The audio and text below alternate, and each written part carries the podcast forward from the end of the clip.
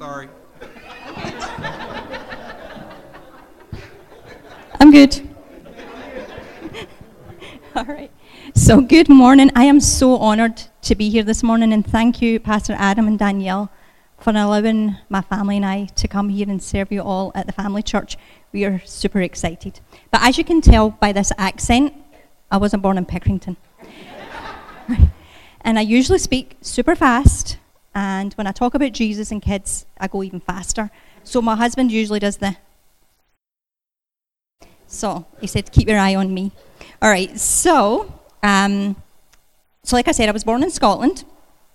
Um, I immigrated to Canada 20 years ago when Gary and I got married, and we have three kids, and our youngest daughter, Hannah, is with us this morning. So, a bit about me. I've always worked with children my whole life. I started in education, and then I worked in a shelter for homeless mums and their children.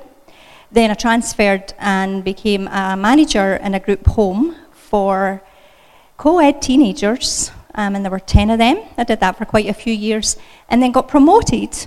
And I served or I managed a 10 bedded group home for special needs boys. So that was a fun job. That was in Canada. I did that. But I've also always served in the local church, well, in Scotland, in Canada, here in the States. Um, so I've been in the kids department, I've been in the youth department.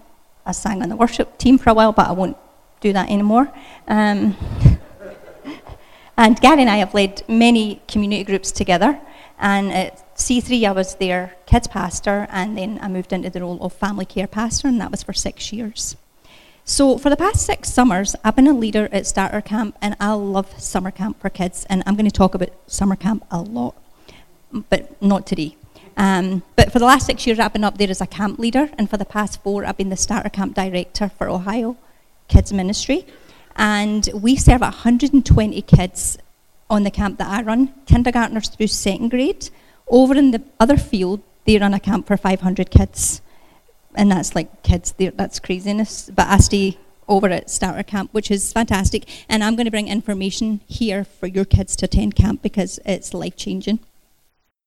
So, I want to tell you why children's ministry is so important to me and why I am passionate about leading kids to Jesus and then discipling them to follow Christ their whole lives. I read some research from George Barna, and he admitted that he underestimated the importance of discipling kids.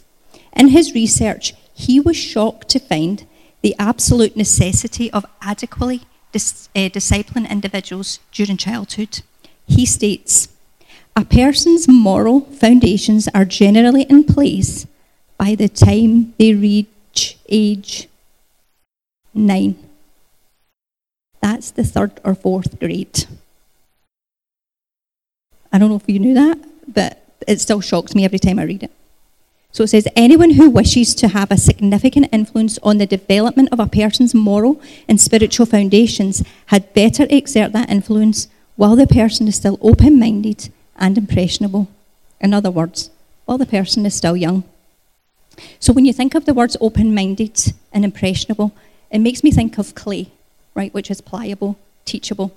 And in Proverbs 22 6, it says, Train up a child in the way he should go, and when he is old, he won't depart from it. And Barna also states, this blew my mind. By age 13, your spiritual identity is largely set in place in essence, what you believe by the time you are 13 is what you die believing. Did you know that? I never knew that. So, that's why kids' ministry is so important. There was another study that was written titled Factors in Youth and Young Adult Experience and Development. The authors cite the research on a small minority of youth who stayed the course. And four of the six influences occurred when they were children. So, number one, was the Christian faith deeply embedded in their family. So, this is your faith as parents acted out and displayed at home, right? So, having a relationship with Jesus, having trust in Jesus, when reading your Bible at home is normal, like your kids seeing you doing devotions, your kids seeing you reading your Bible. And in time, I hope to have resources that if you need help in that department, that we can give you the resources that you need. And then number two, kids need to have at least three Christian mentors, parents, You are not supposed to do this spiritual journey alone. Can I get an amen? Amen, right? Because we're on our teenager, right? And it is not an easy job. So, for others that don't have kids, or for the ones that already serve in kids' ministry, what a responsibility we have that the spiritual life of a child can be secured irrevocably by three mentoring adults who take the time to invest and impact a child. So, number three, involved in ministry by age 10. Right? We get them young. So, this is so important, so important that we have kids serving, even kids serving kids. Right? And I can speak from experience as a family. We have watched Hannah, our 13 year old, serve in kids' ministry since fifth grade. She's a small group leader for kids, she's a worship leader, and in the youth department, this is all at C3, at the youth department, she sings on the worship team, she does the tech desk, and she leads devotions. So, super, super important. Because kids who actively serve God often find their purpose and value while ministering in their church. Their self esteem becomes tied to their service to God. And then, lastly, number four, the cool environment. It has to be cool, has to be trendy, has to be fun. If you're not fun, don't bother, right? Because kids like fun, right? And it has to be inviting in order to attract the kids in. But it also needs to be complemented with services that provide the opportunity for kids to be impacted by God, His presence, and His anointed word. Right? But what we often find in churches that the most difficult of these to implement isn't the family life or the cool setting or even involvement in ministry. Usually it's the willingness for volunteers to give of themselves sufficiently to become mentors to the next generation. So I'm going to ask you as a church would you please pray for the children of this church? Would you pray for their parents and the volunteers that are already committed to your children's ministry? And would you pray and ask God, is this for you? Maybe you've served before in children's ministry and you've thought, oh, my time's over. Oh, I'm too old. It's not true because God can use anybody in the kids' ministry? Well, wait a minute. Not anybody. so, as I've spoken, maybe you felt God speaking to you. And I know that not everyone is called to serve in kids' ministry. I know that for a fact. My husband being one of them. He'll serve anywhere else. He doesn't want to serve in the kids' ministry. And not everybody should serve in kids' ministry. But could you snuggle a baby for an hour or so? Because Reggie Joiner, who's the founder of the Rethink Orange Group, said, Children's leaders, you aren't keeping kids so that adults can go to church. You are discipling children who will be the church. Right? Do you love toddlers and preschoolers and their sense of wonder? Reggie Joiner, who I love and I will quote a lot if I ever get to speak again, he is awesome. He said, Preschool leaders aren't babysitters. They are giving children their very first glimpse of their Heavenly Father. That's what's happening downstairs every Sunday morning. Do you love elementary kids with their high energy and never ending questions? Do you love to tell Bible stories to kids? Would you love to be a small group leader?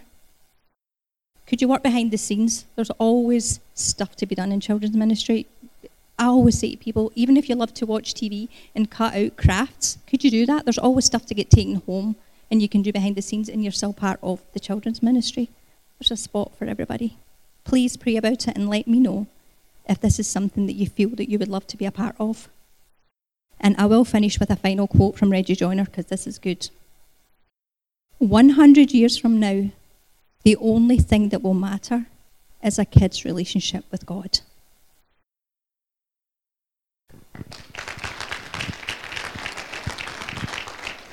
We'll come down here. We're going to pray over you guys down here. Can you see why we hired her? Come on now. This is exciting stuff. Um, we want to have her introduce her family to you real quick, and then we're going to um, a few of us are going to lay hands on them and pray over them, and we want the whole church to get behind that. But uh, I just want to echo her words uh, right now that this is a time for our church to, to decide who we are. And uh, I believe that one of the pillars of this church is supposed to take care of families. And uh, that means that we're loving kids here and that they are able to encounter the living God here. And uh, that can happen in, in the babies, that can happen in the toddlers. We want to get to a third classroom as quick as possible, and uh, that lower level downstairs is so that we can begin to do worship services with all the kids together. And, and so we've got big dreams, and uh, it, takes, it takes resources, takes money to finish those structures, but it's even more important that we have the yeses from the people in this room that say we will do what we can to make sure our kids are, uh, are encountering the living God down there. So, anyways, introduce your family to us. Yes, this is my husband Gary, and our 13 year old daughter Hannah, who unfortunately has a fractured foot that mummy never noticed for like five weeks, but it's okay. Yeah, like that was a yeah, mum Danielle, you want to come up? Romines, Legeskis, if you guys are available, bring a bring baby Jad up here too, and. Um, we just want to take a moment here, okay? This is, uh, this is we, we don't want to ever be so overproduced as a church that we can't uh, take a pause for, for when uh, something is shifting in the supernatural in, in our church. And uh, th- this is significant. We are, uh, as a church, making a, a very uh, big investment. And, um, and, and this family has, has, has left a church that they loved out of obedience to the Lord to serve here. And so God doesn't move resources around like this to be uh, to to just to just uh, kind of keep the status quo. This is this is to make a difference. This is to impact. This is so that hearts are changed from the youngest to the oldest in our community. Um, I'm just going to begin to pray. If anybody feels like they want to pray or, or have a word from the Lord, we want to share that this morning. Father God, I lift up Laura. I lift up Gary. I lift up Hannah. God, I thank you for their other kids as well. God, I thank you that this is these are lives together, God, that you have sown together, uh, beginning with, with Laura and Gary's hearts, Father, and as they have loved and raised their own kids to love you, Father God, I thank you that they are able to spill out over into so many others. And so, God, I thank you for the anointing that Laura has uh, to, to be a minister, God, and I thank you for her passion for children. And, God, that you have put that together into a powerhouse package to impact uh, lives, God, for the sake of the kingdom of heaven. And so, God, I thank you that this church would, would back her up in every way that she needs. God, I thank you that we would support them and become friends with their family, God, that they would uh, feel loved and welcomed at this church. God, I thank you that they would be immediately part of the fabric of Family Church, God, and that we would we would reach this community, our children and the kids around us, God, that are still at home this morning, God, that they would begin to come and they would begin to find you, Jesus.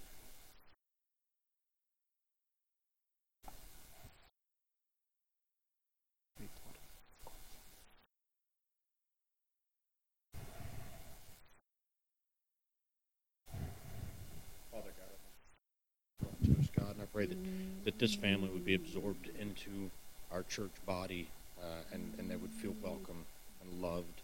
Uh, just a part, another extension of this church, Jesus. I pray that uh, you would bring up a hedge of protection around their family, God. Uh, that anything negative, any powers of the devil would just be bound up, God, and that they they they ha- they can call this their home now, Father, in your name.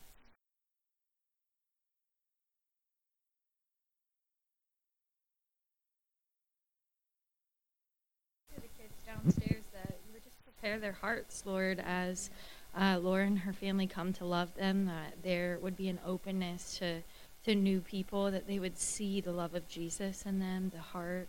Father, and we just pray for gifts now in them to start stirring up, Father, the things that lay dormant down there now, Father, to start moving, that the kids would start talking. They would come home excited, Father, about what you're doing at the family church, but what you're doing in their life. And we're excited about that as a church, God, to see our kids move in their gifts. We also pray that we as a church would uh, we would listen to your voice and be under your guidance and your direction um, on how to care for them outside of the four walls of this building. Father, we know that they're going to be caring for uh, the children. They're going to be caring uh, and taking on an entirely um, new set of responsibilities and, and uh, a very important role in this church. But God, I pray that you would speak to us specifically as to how uh, we can serve them and uh, just come uh, beside them, not just in children's ministry, but in life, God, in faith, in hope, and in love. I pray, God, that we would uh, just lock arms with them and, and walk together as we follow Jesus.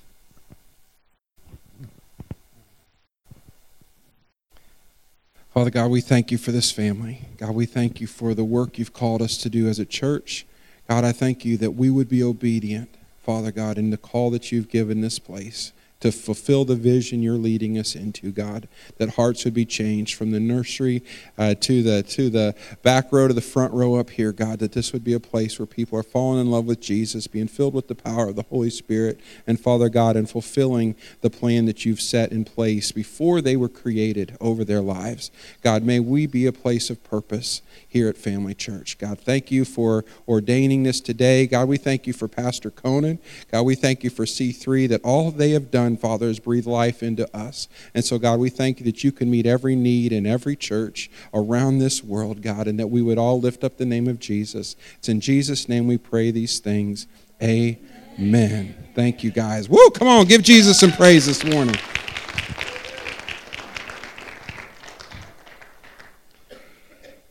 Before I call Andrew up, just the last couple thank yous I want to make is to uh, is to Joelle and to Allison and to Danielle. They have filled in, uh, running the gap downstairs, and um, and uh, Laura's going to be uh, training up Allison and Joelle as as they grow into into more leadership down there. And so this is a this is a God's doing some good stuff. Um, and speaking of good stuff, my buddy Andrew's going to preach today. Come on up, buddy. Go. Anybody ready? Oh, wow, he got me hot. He got me turned on. Are you guys ready to go? Yeah. Yeah? I'm stoked. Listen, some of you thought you were getting like announcements part two, right? You're like, oh my gosh, it's Andrew. He always does announcements. Uh, what else do you have for us? My God, I think I just saw like three people leave. Um, so if that was a joke, just joking. Um, if you need to leave, go for it. But if you leave like now, I'm going to know it's because you because you don't want to hear me. So um, I'm on the other end um, of service, and I'm just uh, so thankful for this body, for this community, especially Pastor Adam and Danielle. Uh, it's good to be here. Are you excited to be here? Yeah, we're going to get into the Word this morning. Does anybody have their Bible? I have the old, uh, the old ancient, hard, uh, soft-bound paper. Uh, is anybody uh, 2019? You have your Bible on your phone? Yeah, let me see the phones. Phones, yeah, I got phones. I got iPads. Yes, it's awesome. It's great. Hey, we're going to go to Matthew chapter 5. We're going to open up with just a few scriptures here this morning before we get into it. Matthew chapter 5, verses 13 through 16. I'm going to read it here. Um, if you don't have your Bible, um, I don't want you to raise your hand. No, I'm just kidding. Uh, we're going to have it up, up on the screen here. See how I made all of you get out your phones and your Bibles first, right? Yeah? See that? Oh, I just, I got a thank you? That's great. That's amazing. Uh, Matthew chapter 5, verses 13 uh, through 16. We'll start in 13. You, Jesus is speaking, he says, You are the salt of the earth. But what good is salt if it has lost its flavor? Can you make it salty again? It will be thrown out and trampled underfoot as worthless. Verse 14. Jesus says, You are the light of the world, like a city on a hilltop that cannot be hidden. No one lights a lamp and then puts it under a basket. Instead, a lamp is placed on a stand where it gives light to everyone in the house. In the same way, let your good deeds shine out for all to see, so that everyone will praise your heavenly Father. Can we pray this morning? Jesus, we are thank you for the words uh, that you've spoken through your word. And now, God, as we come together as one body, as one unit, I pray that these words would become alive. I pray that they would uh, bring clarity. I pray that they would bring wisdom and understanding so that, God, not only that we become hearers, uh, but we also become doers. So, God, we thank you for this time. We believe that you are here with us. We thank you. We thank you. We thank you. And it's in Jesus' name we pray. Amen. Amen. Church, we're in the middle of the series. Anybody know the name of that series? Reboot. Oh, it's still up there? Oh, okay. All right. So we're in the middle of a, a series called Reboot. Now, if anybody, do have any techie techies in here? Anybody like working with computers? Yeah, kind of a, a little simple uh, reboot that we do with our computers, right? Uh, so what happens is, is you know, sometimes you got the the system error, or maybe sometimes anybody have updates they run on their computer. Uh, after every time your computer runs an update, you got to turn it off, right? Well, that's because there uh, is some coding that needs updated. Uh, we're updating the software, not necessarily the hardware, but that system needs to shut down. It needs to uh, it needs to reboot so that it can start again, and it can be stronger. It can be faster. It can pull code from different parts of your computer in quicker, so that you have optimal performance of your laptop or your electronic device. Right? Does it sound like I'm even in church this morning? No? right? Well, sometimes a reboot is, is needed to be done because there's an error in the coding. And the only way for that to be fixed is by doing a reboot. Church, this series is called Reboot because we, we want to start fresh. We just come into a new year. Uh, maybe there's some uh, line of, of thinking or there's some mode of thinking that you've allowed the enemy to, to uh, put into your mind that you've believed and you, maybe you've accepted it as truth. We need to hit the reboot button on our minds this morning, and we've been on this journey for these past few weeks. Um, one of the awesome Christmas gifts that one of my children received was uh, something similar to the classic uh, Etch a Sketch. Anybody heard of Etch a Sketch? Yeah, how many of you had one as a kid? I had one, yeah. Awesome, right? It's really cool, really cool tool, right? Now, I wasn't a great artist when I, whenever I had it, and certainly my almost two year old, I mean, she just scribbles and pretty. Like, you know, it's one of those things that, that, that she has a bunch of fun with. But the amazing thing about that Etch a Sketch or that kid's toy that she has is she just takes one swipe of it and she clears it and she's able to start again. So, in thinking about rebooting, let's, let's think about uh, refreshing. How many of you hit the refresh button on your browser sometimes, right? Dang thing won't load, right? Happens every day at work, right? Refresh, refresh, refresh. So, we're talking about different things, different tools that we can, we can take with us as followers of Jesus to help us understand and, and, uh, and to understand who God is more clearly. So this morning we are talking about mission. That is the, that's the third topic of the series, um, and so we are gonna we are gonna run into this uh, together. So mission is kind of a big word, right? Um, you think of uh, in in the Bible, Jesus talks about the Great Commission, right? Go into all the world, preach the gospel, right? It's kind of scary to a lot of people when you think of the word mission. Uh, any uh, church, some church leadership books you read that talk about being the missional church and, and that sort of thing. But I want to focus a little, uh, a little more on what it means to be. Because sometimes I think we get so used to and so caught up in the doing of things that we forget that we have to be first. And if we know who we are in Christ, then we can carry out the mission. Is anybody here this morning? Yeah, I'm an audience participation preacher. I like to I like to hear a yes. I like to hear see a head nod every every now and again. Right? Don't shout me down. All right. Um, so mission is all about doing things that please God. That's simply what it is for the glory of God. Our our founding verse. Do we have the verses? Uh, Corinthians. I'm hoping we have it. Yes, 1 Corinthians 9, 24, 27 says, Don't you realize that in a race everyone runs, but only one person gets the prize? So run to win. All athletes are disciplined in their training. They do it to win a prize that will fade away, but we do it for an eternal prize. So I run with purpose in every step. I am not just shadow boxing. The last verse there I discipline my body like an athlete, training it to do what it should. Otherwise, I fear that after preaching to others, I myself might be disqualified. Now, I love the context with, within which Paul is writing. He's speaking to the church in Corinth, right? Well, one thing that we have to understand is that Paul is putting a comparison between the Christian faith and athletic competition, right? There was a huge, well known, popular event that was held in the city of Corinth called the, let me see if I get it right, Isthmian Games similar to Olympic Games, right? It was, it was once a year. Uh, the people who trained for these events, they would train 10 months out of the year. If they missed one day of training, they were disqualified from, from the games, right? One day of training, rigorous training. These Isthmian games would have events such as boxing, wrestling, um, music and poetry. Do you have any musicians or vocalists in here? Yeah, we have some up on stage, right? How about any poets? Do you have any poets? Anybody like to write? Right? Yeah, that's awesome. Yeah, Evan, my God, spoken word. Awesome, awesome ga- talent, awesome, awesome gift. But one of the, one of the most well known events of that, of, of that competition was the race. And so Paul is making this comparison so that his readers understand what it, what it means to follow Jesus, right?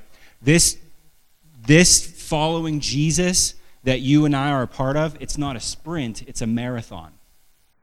And Paul is encouraging the church in Corinth hey, we, we train together. We're living this out together. We're following Jesus together. This is, this is how we should do it. We're running for the prize, we're running for the crown. The winner, there was only one winner of those games, and that winner would receive a, a, a crown, right? So, in the same way, Paul is alluding to the Christian faith is that when we run this race, we run to receive the prize, to receive the crown. And, and who is that? It's not something material, it's not something earthly, it's Jesus, right? The author and finisher of our faith. So, Paul, again, is encouraging the church in Corinth, and he's saying, let's continue to run this race. Let's, let's, get a, let's get a hard reset on our lives. And maybe you're in here this morning and you're, you're struggling with some things or you're thinking about some things in, in the next coming uh, year. I want to encourage you to, to put following Jesus number one at the top of your list. You know, you have a, an incredible body, an incredible community of people that are sitting in front of you, behind you, and across the aisle, right? They're not enemies, they're friends. And so we can do that. So, even more so, back to Matthew chapter 5, we see Jesus, and Jesus has just finished what everybody likes to, everybody knows it as the Sermon on the Mount, right? In the beginning of chapter 5, you have the Beatitudes, right? Uh, well, this precedes the Beatitudes, and now he's speaking, he shifts his, shifts his focus from the multitudes that's gathered, and he's talking to his disciples, he's talking to his closest friends. And he says that you are the salt of the earth, you are the light of the world. Two huge concepts that Jesus uses to describe his followers. Now, if, if somebody came to you and said, You're the salt of the earth, you're probably like, What the heck are you talking about? Like, that means absolutely nothing to me, right?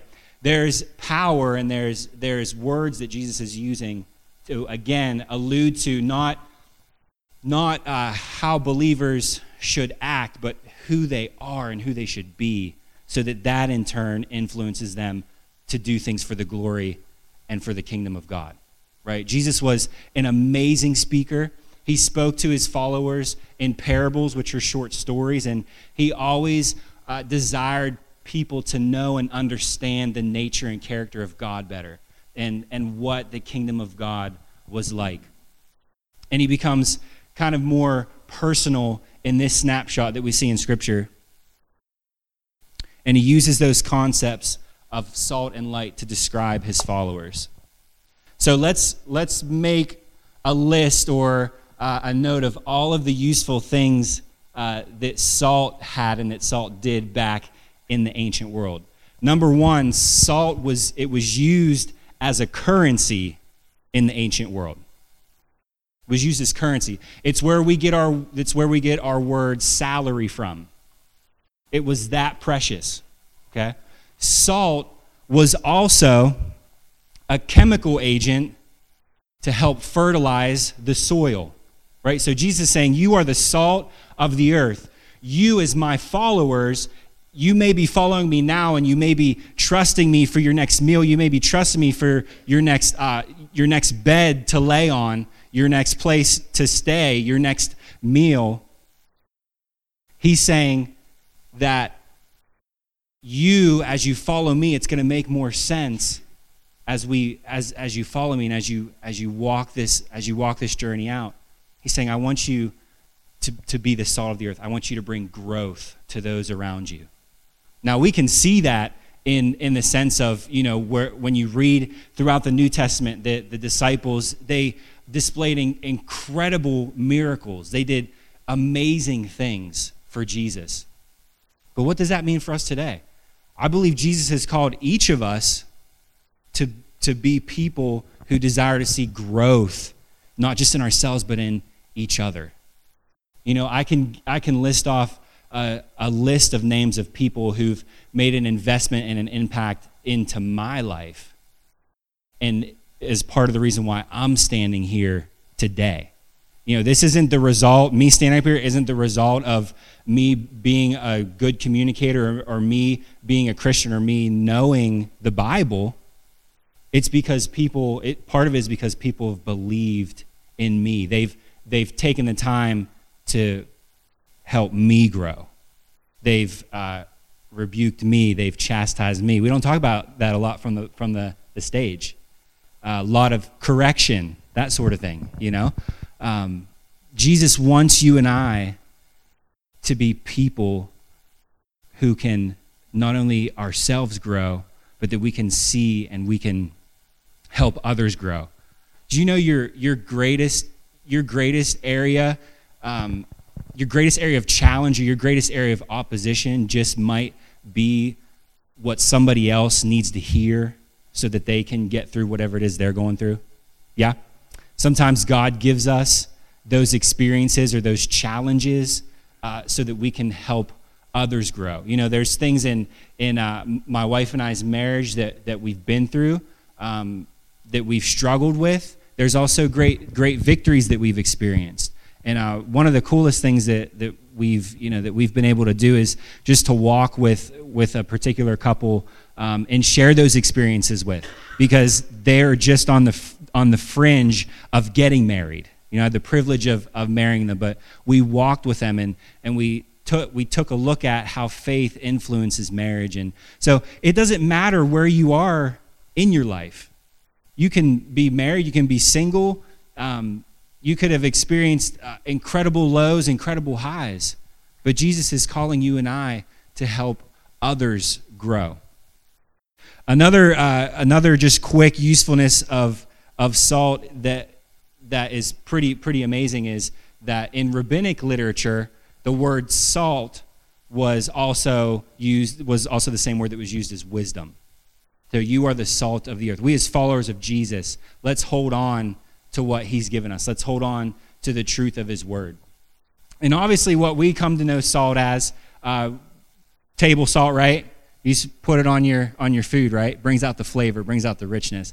Uh, salt is also used, and probably what we use it as most as well is a preservative, right? Think of think of the conditions of the day, the conditions of the day. Desert climate, right? Salt was used for preserving things such as meat, so that it wouldn't spoil, that it wouldn't rot. So Jesus is saying, "Hey, you're my followers. Let's preserve."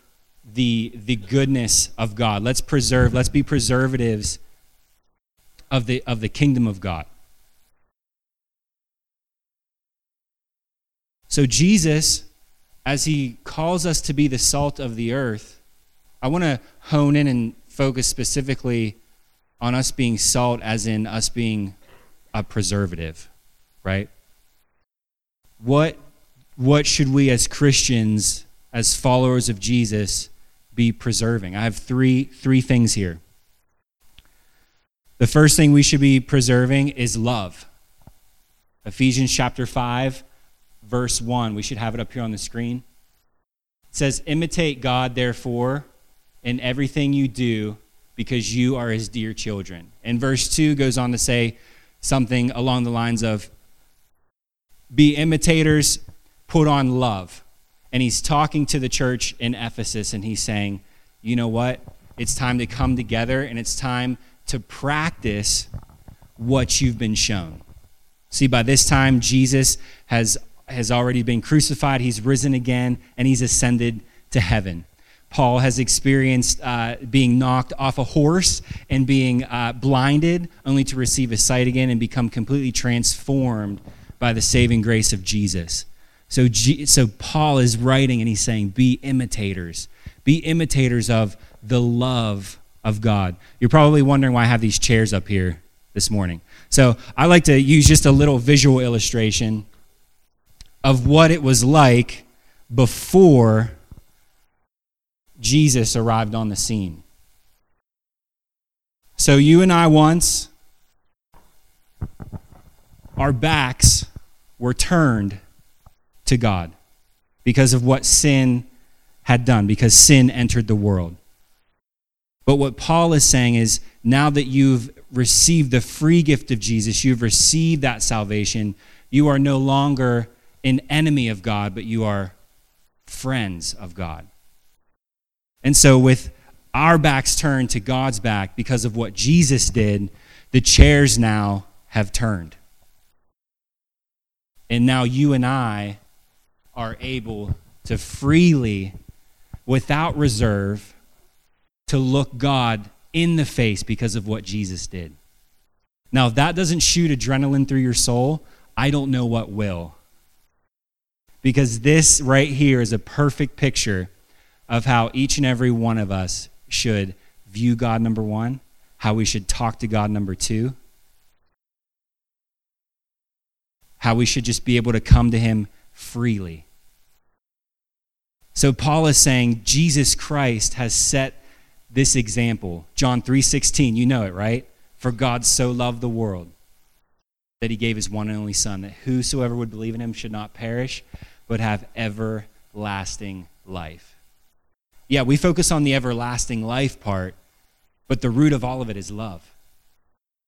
Jesus came, he died, he rose again, but it was because man was separated from God. And now we have two chairs that are face to face.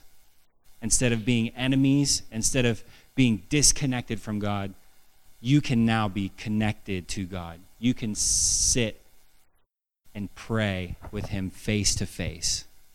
You can have an intimate relationship with God. Number two, another thing that we should be preserving is truth. The second thing is truth. 1 Thessalonians chapter 2, verses 13 and 14. Paul again is writing, amazing writer. Therefore, we never stop thanking God that when you received his message from us, you didn't think of our words as mere human ideas. I'm going to put the brakes on there. So what we have to understand here is that Paul was Paul took a lot of missionary journeys, and one of his missionary journeys was to the city of Thessalonica. Really uh, hostile environment, right? So hostile that there, there was an instance where Paul had actually left the city. And later on, I think this is really funny, he sent his mentor Timothy to the city. It's like, come on, man, really? Like, you leave because it's so hostile, but yet you're going to send me there, right?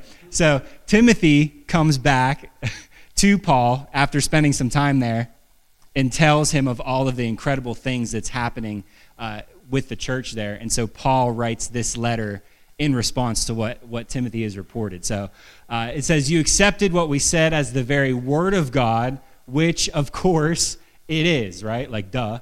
Uh, and this word continues to work in you who believe.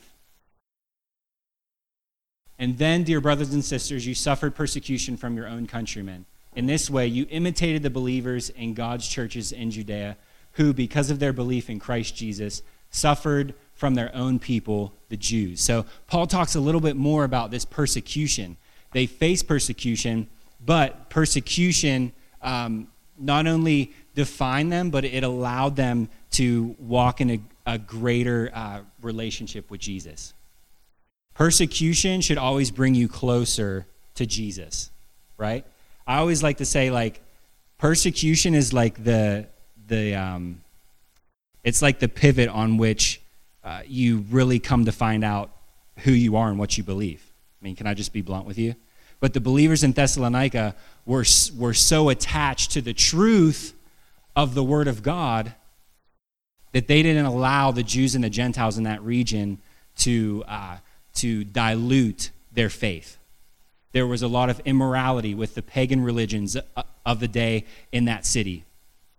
And they stood by the truth of the Word of God. Even some of their own people, the Jewish religion, They were able to contrast the love and grace of the truth of God with the legalism and the pride of that religion that was practiced in that city.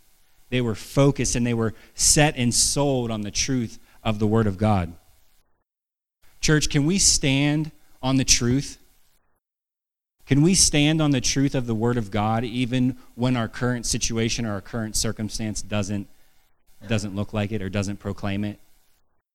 You know, we are in the world, but we are not of the world. And I have, I have a, a, a hard or a, an abrupt news flash for you is that um, it's not going to get any better. you know, we stand, we, we are in this place as a privileged, uh, a privileged community, a privileged body of believers, but there are other believers in other countries that have to meet below the ground. Because if, if the government finds out, they're, they're like persecuted. Like we think persecution in America is oh, they don't like me because I'm a Christian, right? Whereas persecution in another country is, hey, you might lose a hand or you might lose a limb, right? That kind of puts it in perspective. And I hate to be so morbid, but uh, but the truth of the Word of God. If we believe the truth of the Word of God, the point is, is you can withstand anything. Whether you're in your school, whether you're in your workplace, whether you have you have a conversation with somebody that, that doesn't even believe what you believe.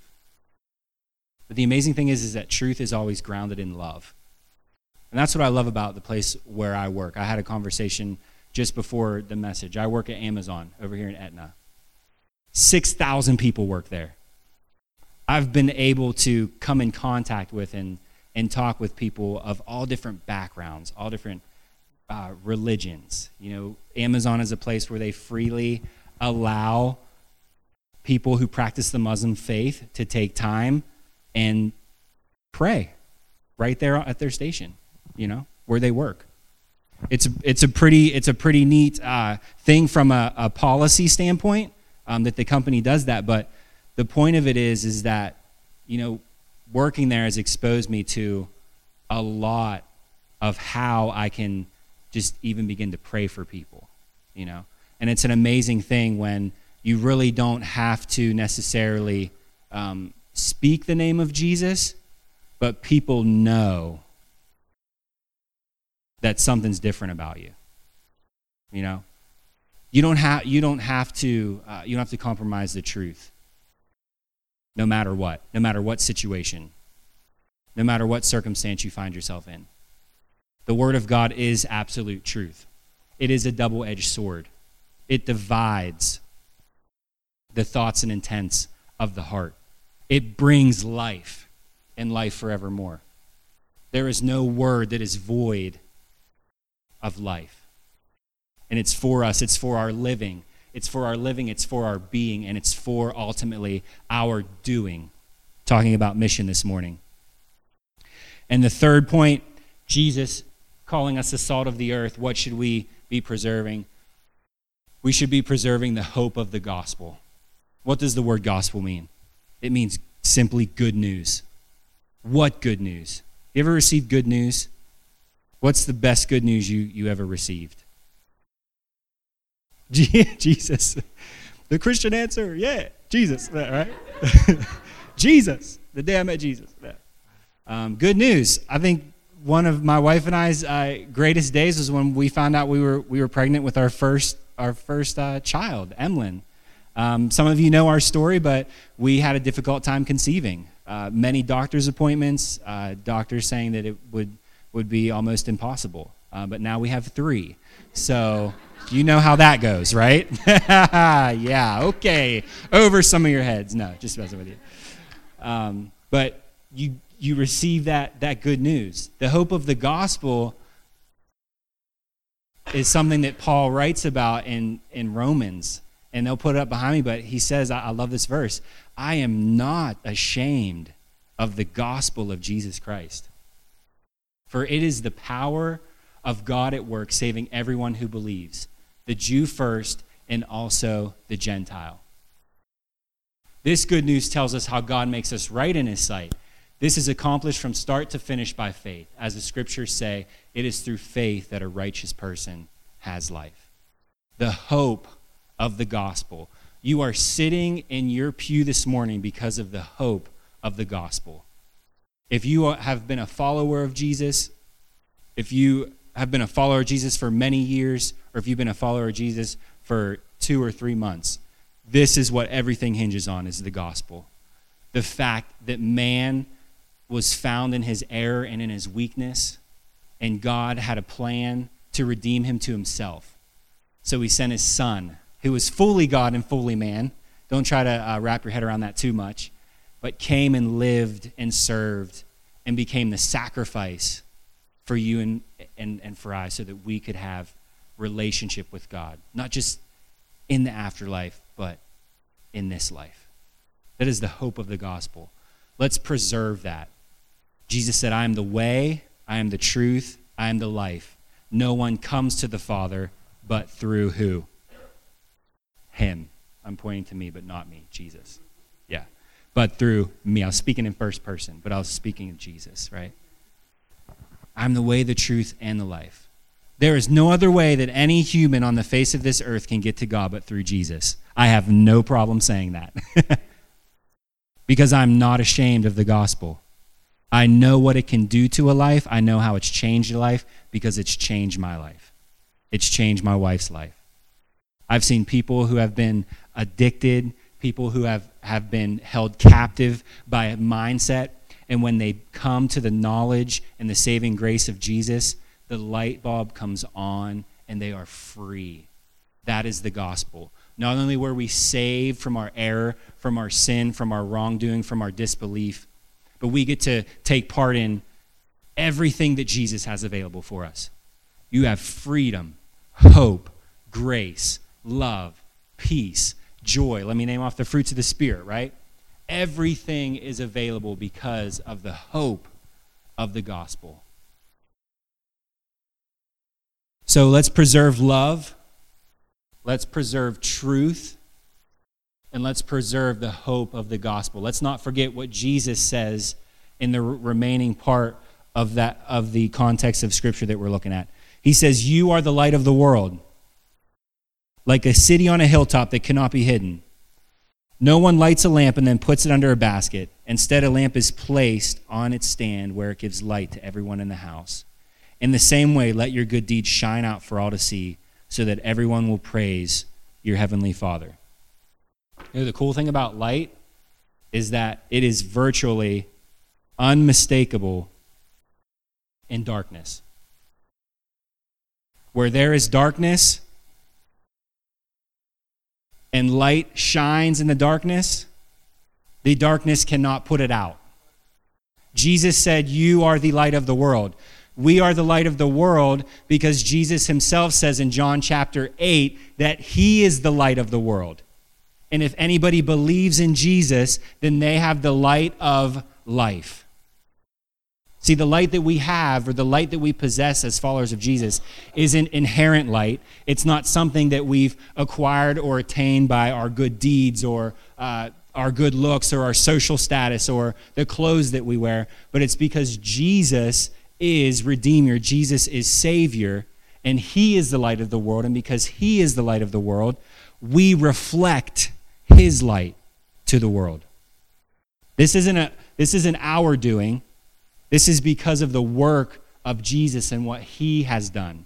So Jesus says, You are the light of the world. Nobody turns on a light in a dark room only to cover it back up and stumble over everything, right? It gives light to everyone in the house, it brings clarity. And Jesus says that light that we reflect. That light should be evident by our good deeds. But let's not make good deeds the focus of what Jesus is trying to say here. Jesus is saying, Are we redirecting people to the goodness of God? By the light that they are seeing, are we redirecting the people to the goodness of God? Are they seeing the beauty of what our good deeds manifest? You know, we as a church, we exist to love and accept everybody. Even if they walk through these doors and they don't believe the same thing that you and I do. Can I say that again?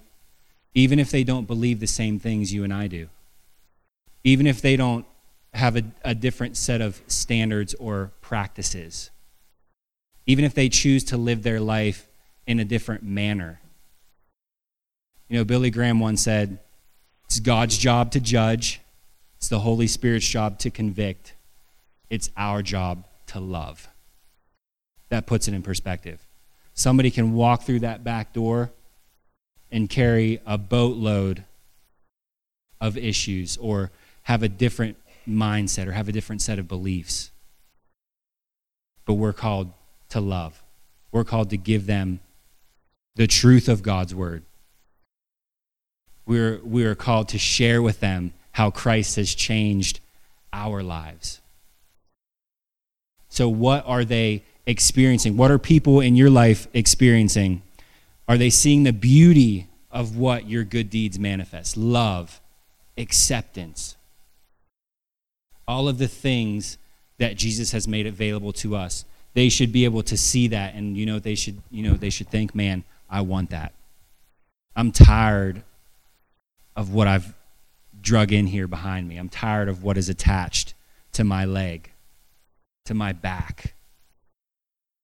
I want to be set free. I want to be changed. So Jesus says that we are the salt of the world, salt of the earth and the light of the world. Have the worship team come back up.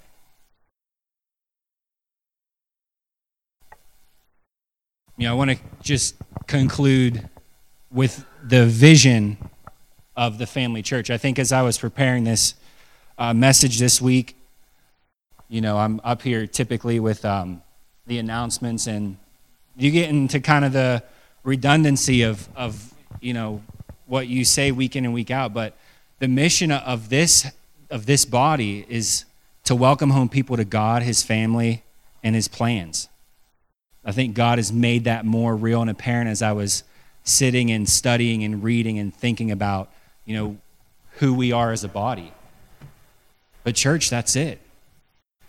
That's God's redemptive plan. That's His redemptive work. And if He wants to use us, then so be it. Like I'm jumping on that train.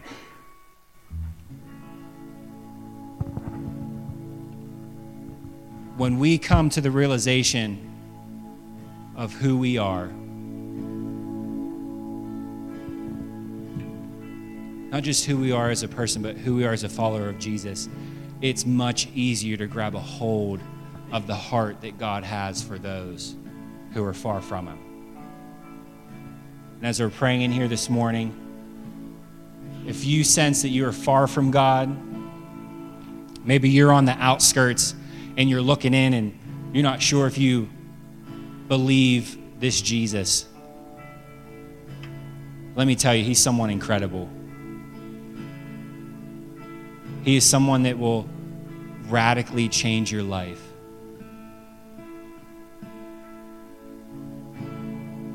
If you're in here this morning and you want to say yes to Jesus, I want you to just go ahead and raise your hand. I'm not saying you have to have it all figured out. I'm not saying that you have to understand even what was spoken here this morning or anything that happened during service. But if you want to say yes to Jesus, if you want to say, Andrew, I want to start following Jesus, go ahead and raise your hand this morning. We're here to pray for you. We always want to leave the opportunity open as well for you who believe Jesus and follow Jesus to respond to, to his word you say, Andrew, I want to I want to take it to the next level. I want to take take the next step. I want to be the salt of the earth that you're talking about. I want to be the light of the world that you're talking about. Just raise your hand. I want to pray for you. I just want to encourage you. Jesus, we thank you in here this morning that you have called us chosen, that you have allowed us to take part in the work that you want to do, not just in this in this room but in the community outside the four walls of this building. I pray, God, that those who are responding to your word would listen to you more intently and they would listen to you more, they would listen to you closer to the words that you're speaking to them. I pray, God, that they would never lose heart, that the reward is always worth the marathon, it's always worth staying course. God, I pray that as we continue on mission, that we would continue to discover our identity and who we are in you. And that, God, as we are the salt of the earth, you continue to work on the inside of us. And as the light of the world, I pray that we would continue to attract others to not ourselves, not, not what we accomplish or what we do, but that we would attract others to the glory of God. And it's in Jesus' name we pray. Amen.